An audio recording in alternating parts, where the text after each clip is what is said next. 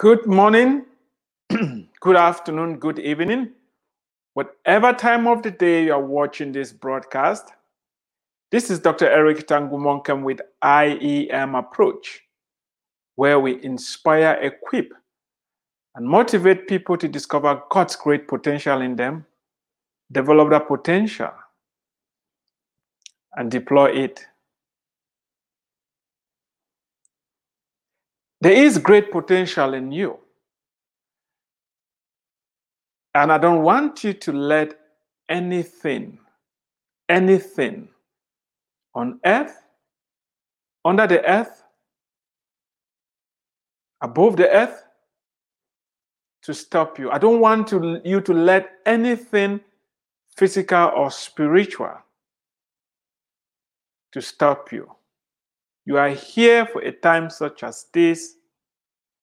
You have all what it takes already to position you to do well.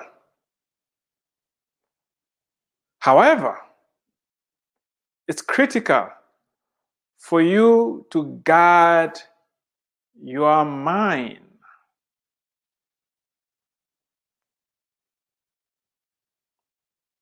That is why King Solomon said, above all else, guard your mind, for out of it flows the things of life. The narrative you tell yourself, how you see yourself, what you believe about who you are, determines the outcome of your life. It is very, very tempting to focus on other people's opinion of you. It's very, very tempting to allow what other people have done to you or what people have said to you to prevent you from reaching your full potential. I don't want you to fall into that trap. That's why I'm having this conversation about racism.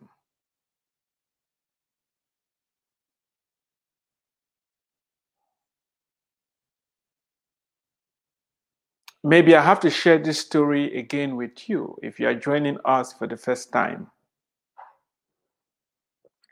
When I was a kid, we had no indoor plumbing.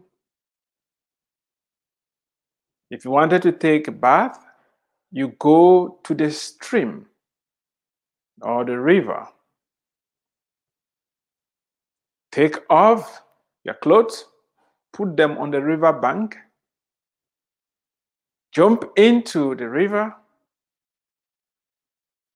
and take a bath. That's how we did it. No warm water, no filtered water. This meant that when you were naked in the stream, your clothes were far from you on the river bank. And my dad used to tell us this metaphor to make us understand that you don't let other people change you. You don't let other people change you. You don't let other people make you do what doesn't make sense. You are always in control. You are always in control. He said, if you go to the river to take a bath, after you've naked yourself and you place your clothes on the river bank and you are in, in the river taking a shower or taking a bath, and a madman comes along and picks your clothes and puts them on, will you chase behind the madman to recoup those clothes? What you should do is, first of all, go look for a different set of clothes, put them on before you chase behind the madman. The reason being that if somebody is fully clothed, the so called madman, in this context, this guy is well dressed in your clothes, people don't know. You, who is now running behind the madman without clothes on, you'll be considered a mad person. Yeah, you can justify it. Oh, the madman made me do it. Does that prevent you from exposing your nakedness to everybody? How many times do you hear people say, Oh, they made me do it? My environment made me do it. The lack of this or the lack of that made me do it. What you're literally saying is that you've relinquished control. Don't let your circumstances, as difficult as this may sound, that is the only way you win. I want to thank you for joining us. That was just an interlude to what we're going to be talking about today. And before we go too far, can you do me a favor? Can you share some of your social capital with me? I need your help. I'm trying to get to 100,000 subscribers on my YouTube channel. Yes, 100,000. I started with one. I'm slowly getting to 2,000. And you can help me hit that goal of 100,000 by subscribing. Subscribe to my YouTube channel. Do me a favor. The second thing is share this broadcast. And the last thing that I want you to do for me today is get a copy of this book. I mean, the broadcast is not just for me to sell a book. I've given away lots of copies of the book, and I'm still going to be giving them away. That's why if you go on Kindle, the e-version is free. And the price itself was set at 7.89 so for the hard copy so that many people can read the book. The information in this book is meant to set some people free. It's meant to empower some people so that they can take back their life and reach their full potential. There is nothing worse than mental slavery. Grab a copy of the book, Racism Where is Your Sting? Please don't only get one copy. You know some other person that this information can help them. And I have availability of massive discounts for anybody who needs more than one copy. I am going to be uh, talking about something today that is uh, very sensitive and very uncomfortable. However, I have to do it. We are in chapter 3, and the title of chapter 3 is Saying It the Way It Is. Racism is universal. When I talk about saying it the way it is, it means I am going to get under some people's skin. I'll start by getting under my own skin. When I was writing the book, I, I struggled with what I'm going to be talking about today. And I've been tempted even to skip it, not to talk about it. But I'm going to be honest with you and just get into it. There's no way I'm not going to escape. Our story is our story have been very uncomfortable. And I think some of you are also going to be uncomfortable when I start unloading that which I have to present today. Please, please, I want to plead with you. If you're listening, if you are watching, Please listen today very, very kindly. Listen slowly. Don't make a rash conclusion. Don't draw a rash conclusion because what I'm about to say is not politically correct in any in any way. It, it's a there is a lot,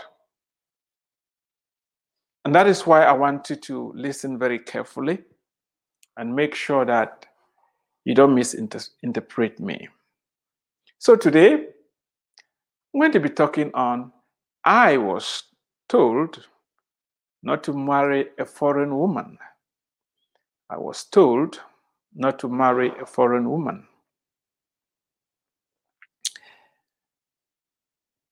Please listen carefully, make sure you don't jump into any rash conclusions. I'm bringing this topic up because racism has been blown out of proportion. Racism is a social construct that is destroying us. And to get to the root of the matter, we have to be as honest and open as possible. I plead with you, bear with me today. I don't like the blame game because it gives too much power to other people and circumstances that are surrounding you. The result is that you become helpless and trapped in your circumstances because you have relinquished control and power to outside forces. I'm not saying that what people do to you that you don't like, it's okay. No, that's not what I'm saying. What I'm saying is that you have to take control and don't let people change you. I love my parents dearly and do not fault them for raising me the way they did. I'm going to say that up front. They did their best based upon the circumstances that surrounding them, and I don't have an iota of regret for what they told me as a kid and for raising me the way they did. In fact, I'm very, very proud of the extra mile they went in raising us and all their sacrifices. I will forever, ever be grateful. In fact, I'm having this conversation with you today and doing what I'm doing because of the sacrifices my parents made. They went above and beyond that was that which was expected to give me and my siblings a firm foundation academically, spiritually, in every regard. I want to say that up front so you understand that I don't have any remorse for what my parents told me as a kid concerning getting married to a foreign woman. We're having conversations, and I want you to listen to it and listen very keenly, or else you may throw out the bath water and the baby. I don't want that to happen. And I'm not just trying to do any damage control here because no damage was done. I'm stating the obvious, and that for us to understand racism, how to deal with it, we really need to start looking at ourselves. And today is the opportunity for me to look at myself and point to the lock of wood that is in my own eye. Remember, throughout the past broadcast, I've said the heart of man is desperately wicked, who can know it, and that given the right circumstances, all of us have the ability to be racist in our own way. If racism is a manifestation of superiority and inferiority complex, then every human under the sun has the tendency, the propensity, if given the right circumstances, if you don't train your mind, if you don't guard your mind, if you don't get uh, uh, uh, uh regenerated, if you don't have a regenerated mind, you're going to become biased towards other people that don't look like you, don't sound like you, and don't speak like you. I remember when I was a kid, it was very difficult to see uh, women in my village that came from other, uh, from different ethnic groups. Once in a while, you may find that somebody that is married that is not uh, of our ethnic group uh, in the village, and the few that did, they spoke with a very with a, spoke with an accent. They tried to speak the Mundani language that I spoke as a kid, and you can just tell that this person is not from here. And as a kid, I used to wonder, how come uh, this person ended up among my people? Well, uh, don't they miss their own people? Don't they miss their own language? Now they're struggling to speak our language, and uh, they're not really doing a very good job at it. They have an accent. As a child, I had a hard time trying to process all this. But you know, with time, one grew older and learned more. Back to my parents. I believe God uses everything in our lives if we allow Him to the good, the bad, and the ugly. That is why we are admonished not to hate, but to pray for our enemies, love them, and forgive them. This is a tough call, but it has more to do with us and where we are going than the people that have hurt us and the terrible things they've done to us. You have the final say. Whatever is thrown at you, let those rocks be used to build a foundation. Let those lemon be turned into lemonade. Don't hold on to the hurt. Don't hold on to unforgiveness. You can use whatever has been thrown at you as a material, raw material to move to the next level. When I was growing up, my parents told me and my six siblings, you know, that no, don't get married to a foreign woman. When the time comes for you to get married, now a foreign woman in this context uh, was a the girl from the next village or the girl, it doesn't matter if they're Cameroonian or not, anybody that doesn't speak a language that was not part of our ethnic group. Remember, I, I have been advocating that we should drop tribe and replace it with ethnic because the source of the, the, the origin of tribe is loaded with a lot of baggage and stereotypes. So I'm bringing up tribe because some of us maybe who didn't listen to that uh, uh, presentation may still be thinking in terms of tribe. Yeah, what I'm saying is that people that uh, don't people that are different from you. Yes, we, we had those conversations. We had them. It would be better to get married to our own people. I mean, for obvious reasons. There are many reasons why parents we encourage our children not to go too far to get married to people they don't know. It's a risk. We need to understand the background before we uh, rush into conclusions. Now, uh, before you cast stones on my parents uh, for daring to think like this, I want you to understand that my parents are not the only ones who share such a sentiment.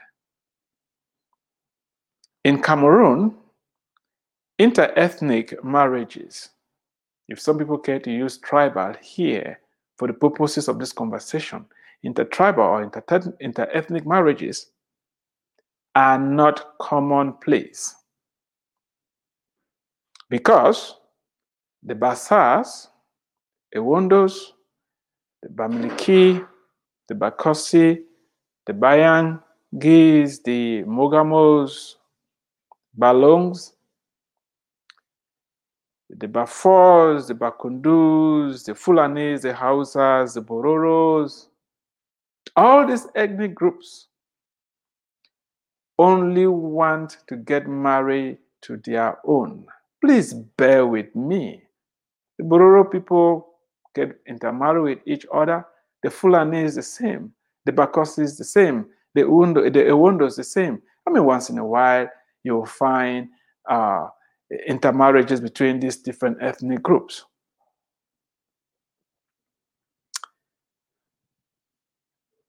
You know, the few who break out and get married are frowned upon.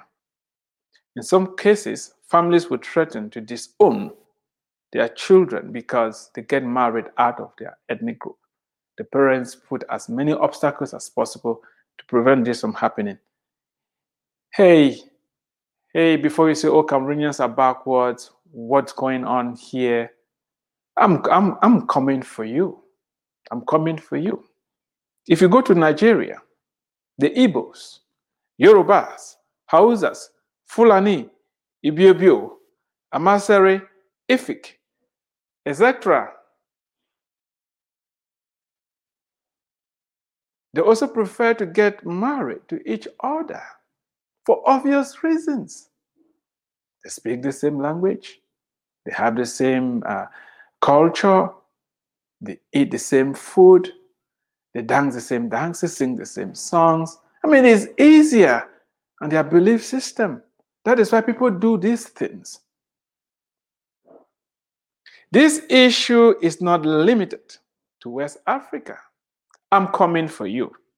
If you go to East Africa, the Luas, the Kikuyus, people prefer to intermarry.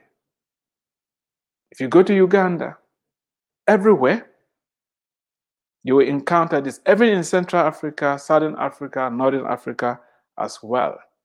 It's a global issue.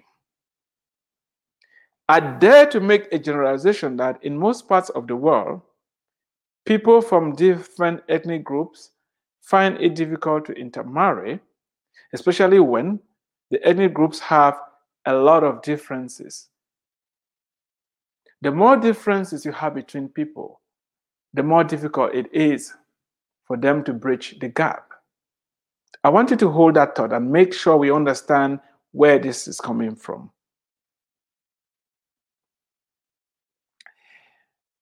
You see, my parents, like many other parents who prohibit their children from marrying foreign women, have the best interest of their children at heart.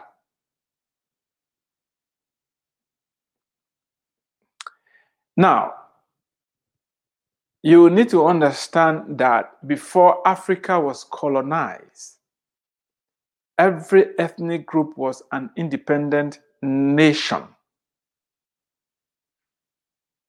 Yeah, some of the nations were made up of a thousand people, some were made up of a hundred thousand. It just depends, but they were 100% independent and autonomous.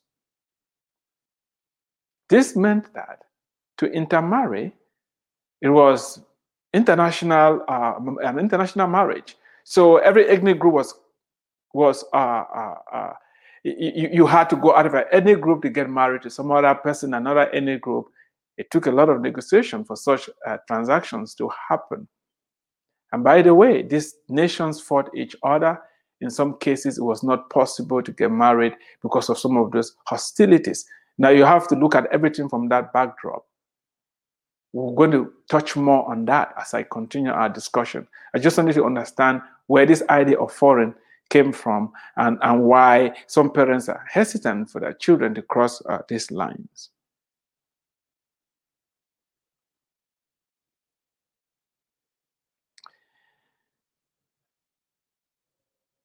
The issue is this instead of facing focusing on the challenges that married couples will face.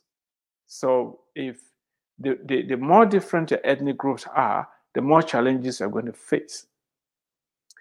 Instead of focusing on these challenges, the parents cross the line when they start using stereotypes and unfounded biases to discourage their children from marrying out of their ethnic group. It's one thing to discuss with your child the uh, difficulties and challenges that you're going to face uh, when you cross over into another ethnic group to marry. But it, it doesn't help when stereotypes are brought up to discourage children from intermarrying. You will be shocked by some of the things uh, some of the parents will tell their children and the great lengths they go to ensure that their son or daughter does not marry someone from a different ethnic group. It's happening as, was, as we speak. It's happening. Now, I'm going to ask the obvious question, isn't it? Now you've heard that globally in Africa, parents tell their children, watch out, I mean, some parents, I'm not saying that every parent does. I'm not making a sweeping statement here. I've referred to how I was raised. Why is it that when I use white again here, it's a Caucasian family. I don't believe in the white and black divide. It's there, it's a construct. But for the purposes of this conversation, so that you you understand what I'm talking about. I'm going to use the word white. Why is it that when a white family prohibits their own child from getting married to a person from a different ethnic background is blown out of proportion and racism is invoked? If the Bakossi person says, Oh, don't get married to an Igbo, and we don't say, oh, racism, racism. Why is it that if uh, a Caucasian says the same thing, I want you to get married to somebody that looks like you, why, why do we invoke racism and demand a pound of flesh?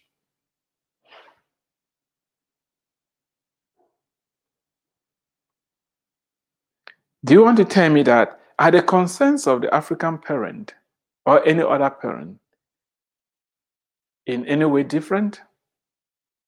Do some people think that what is good for us is not good for others? Do you see how discrimination is a hard issue and found anywhere you have people? If these attitudes are not checked, they will continue to divide the human race.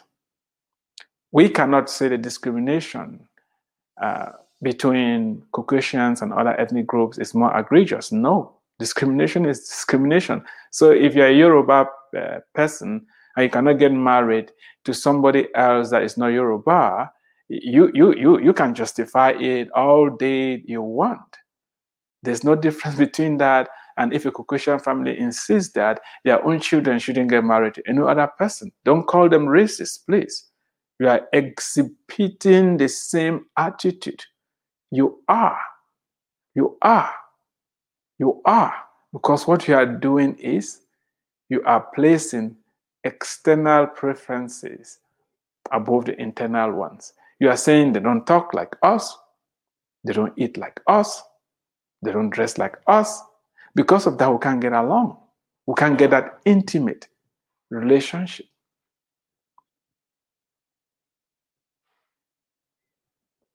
Some are going to argue that because discrimination is coming from a Caucasian, it's more egregious. I will say, whatever, whoever thinks like this is refusing to remove the lock of wood in their own eye and focusing on the tiny piece of wood in some other person's eye. If you think that disowning, shunning a child because he or she got married to somebody from a different ethnic group is justifiable, you need to wake up. It doesn't matter if it's among Africans or among Europeans, no, no matter Indians, anywhere you find it, any parent, any group of people who think or who can discriminate and prevent our own from intermarrying with others, you are just exhibiting the corruptness of the senses because you are seeing something that is not there.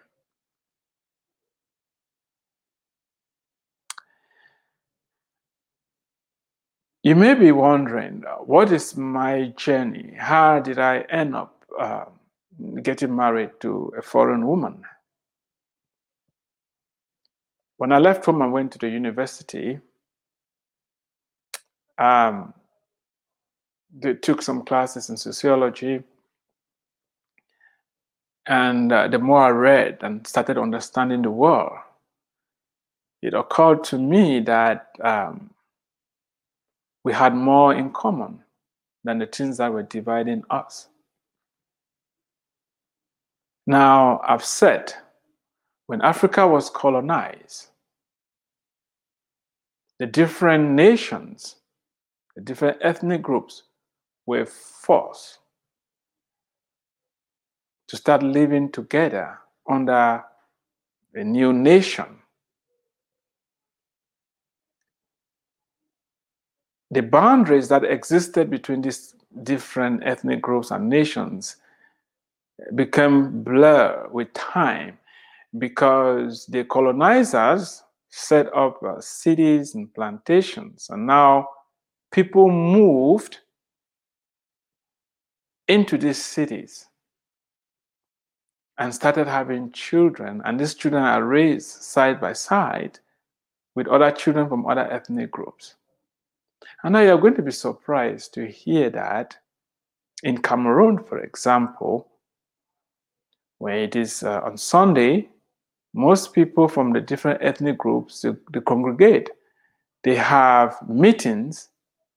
In Pidgin, we call them country meeting. It's like a meeting that represents this particular ethnic group. So the whole city segregates into these different um, meeting houses because people like to congregate around what they're used to. So even when people left the different ethnic groups from the villages and congregated in the cities, there is still to be uh, uh, a type of integration where people identify with each other. People still identify with the ethnic group they came from for obvious reasons.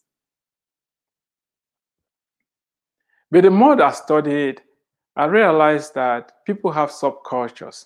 So the children of these people that have moved into the city have their own subculture, which means, for example, I'm from Bamumbu. And if I'm being raised in the city with other children from other ethnic groups, we share a certain subculture that is different from a child that is from my village or from my ethnic group and was raised strictly in the village without a lot of interaction with other people. So we may have this label of coming from this ethnic group and sharing certain things, but I also have certain things to share with the other kids that were being raised in that environment. And that is why when you go to Cameroon, I'll be talking about my own ethnic group. When you go to the city, there are kids from my ethnic group who don't speak the Mundani language. Why? Because they grew up in the city and what they learned was to speak English, maybe French and Pidgin, you name it. Therefore, you have to move carefully when you insist that a child from one ethnic group that is raised with other children from a, a different ethnic group is completely different from those kids. No, they share a subculture. And as the years are going by, hopefully, these new subcultures are going to become dominant cultures eventually so people can there can be more nat- uh, national integration and will not, will not have some of the ethnic tensions that we're having right now. So i'm thinking maybe the lack of integration when this all these different ethnic groups moved into cities maybe the lack of integration is still uh, uh, being propagated by fear and, and mistrust. People don't know each other enough to really uh, get along and, and people always want to preserve that which is theirs now please don't get me wrong there are lots of sacrifices to be made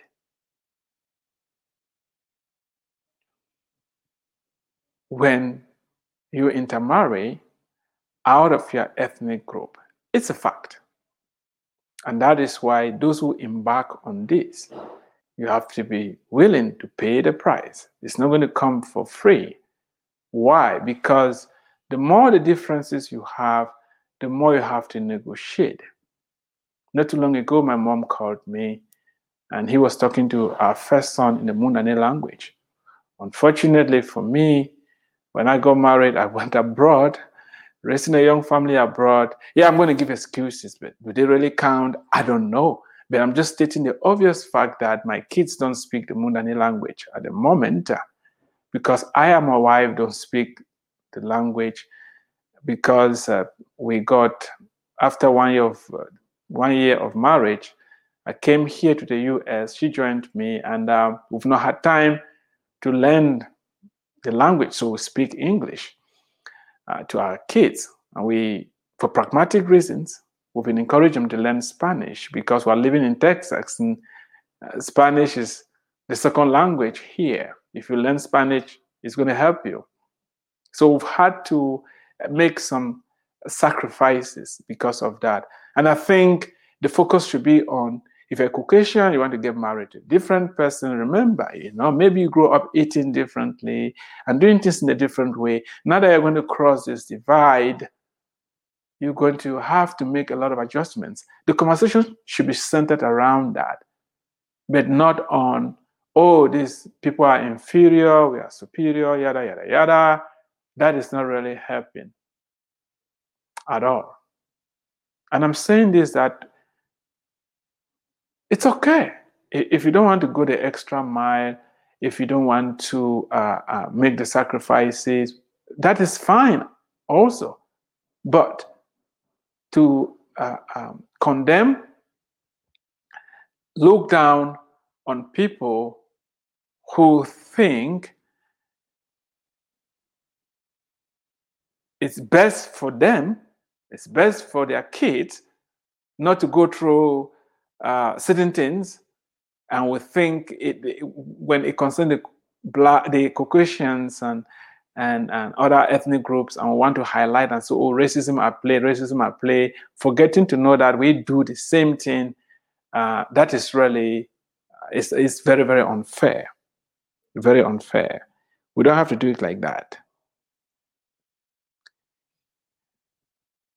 However, we should not allow uh, fear and ignorance to drive our decision making process, even when it comes to something as important as marriage. It is important to focus on the fact that uh, the more different the backgrounds are, the more you have to work on certain area of, of the marriage uh, to look for common ground. So it's just it's just it's just a fact of life. You're gonna have to make a lot of negotiations. You're gonna have to. I remember once in a while, you know, I talk with my wife. We, uh, fortunately for me, I was raised both in the village. My father traveled a lot. Uh, I mean, he, he was transferred from one place to the other. Some of those stories are going to come up where because he was a, a, school teacher and i got exposed to many different cultures and uh, we lived in uh, different places. In fact i went to five different elementary schools. And uh, fortunately for me there is an overlap where my wife was raised we're not from the same ethnic group uh, but where she was raised my father we, i spent some time around that environment. And again just being from cameroon we have a lot of um, a lot of similarities. We share jokes, and uh, if if I were married to a Caucasian, eh, you know, I just talked about the example of going to the stream and um, removing my clothes and taking a bath and not having indoor plumbing growing up and things like that. It's going to take a while to be able to get uh, my wife up to speed for us to share some jokes and some experiences. So you have to get into it aware of what it's going to take. It's not that one is superior, one is inferior. We need to face the fact that you're going to have to do a lot of work. But this is what we don't do. You don't use unfounded stereotypes and invoke fear of the unknown to discourage people from different ethnic backgrounds from getting married. Just make sure the reasons you are giving are legitimate enough.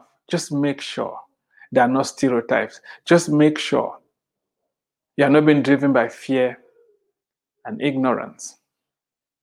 Yeah, it's been a little bit uh, an uncomfortable topic today, but the main point I wanted to get across is this racism is universal, and everybody is capable of becoming a racist. This is a, a quote from Jordan Peele. I quoted it yesterday. I want to quote it again in conclusion.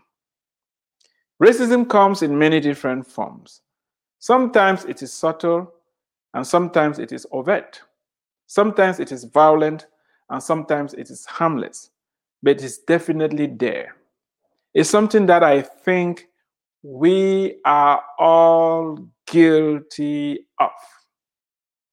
And we just have to make sure that we deal with our own personal racism in the right way. That is what I've been trying to say today.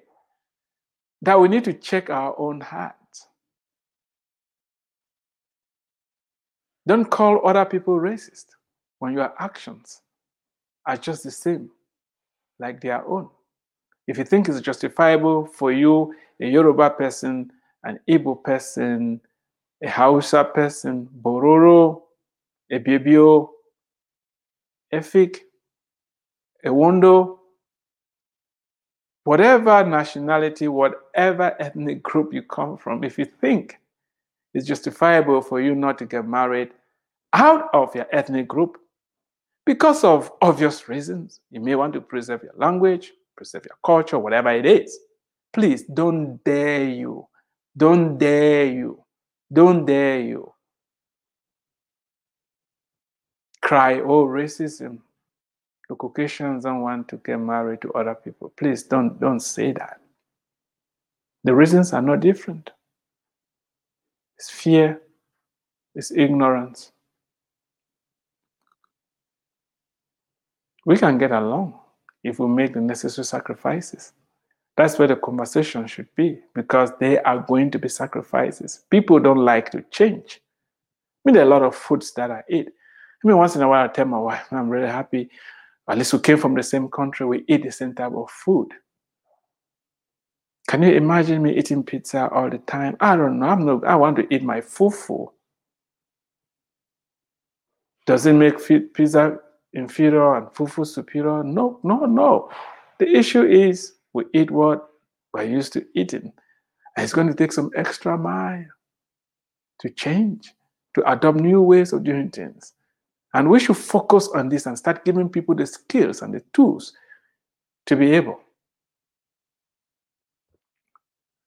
to grow out of their culture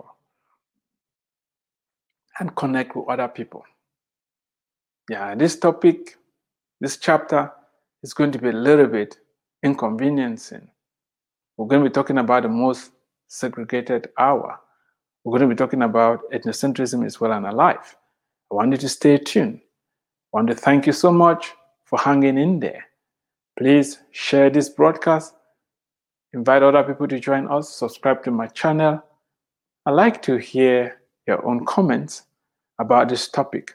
What did your parents tell you when you were growing up? What did they tell you about who to get married to and why you have to get married to a particular person? What do you think about interethnic marriages? What do you think about uh, marriages between people of lighter skin tone and darker skin tone? What do you think? Uh, these days, the divorce rate in the United States was about 50%. It doesn't really matter people's uh, skin color, people don't get along. And that's why I've been saying the issue of the heart is the issue of the heart. Racism is a boogeyman. Racism is a smokescreen. We must start learning to see beyond race because there is just one human race. We come in different colors, we come in, in different shapes and sizes, it doesn't make any less human. It doesn't make any superior. It doesn't make any inferior. Thank you for listening. You have a wonderful weekend. Tune in tomorrow as we talk about ethnocentrism is well and alive. God bless you.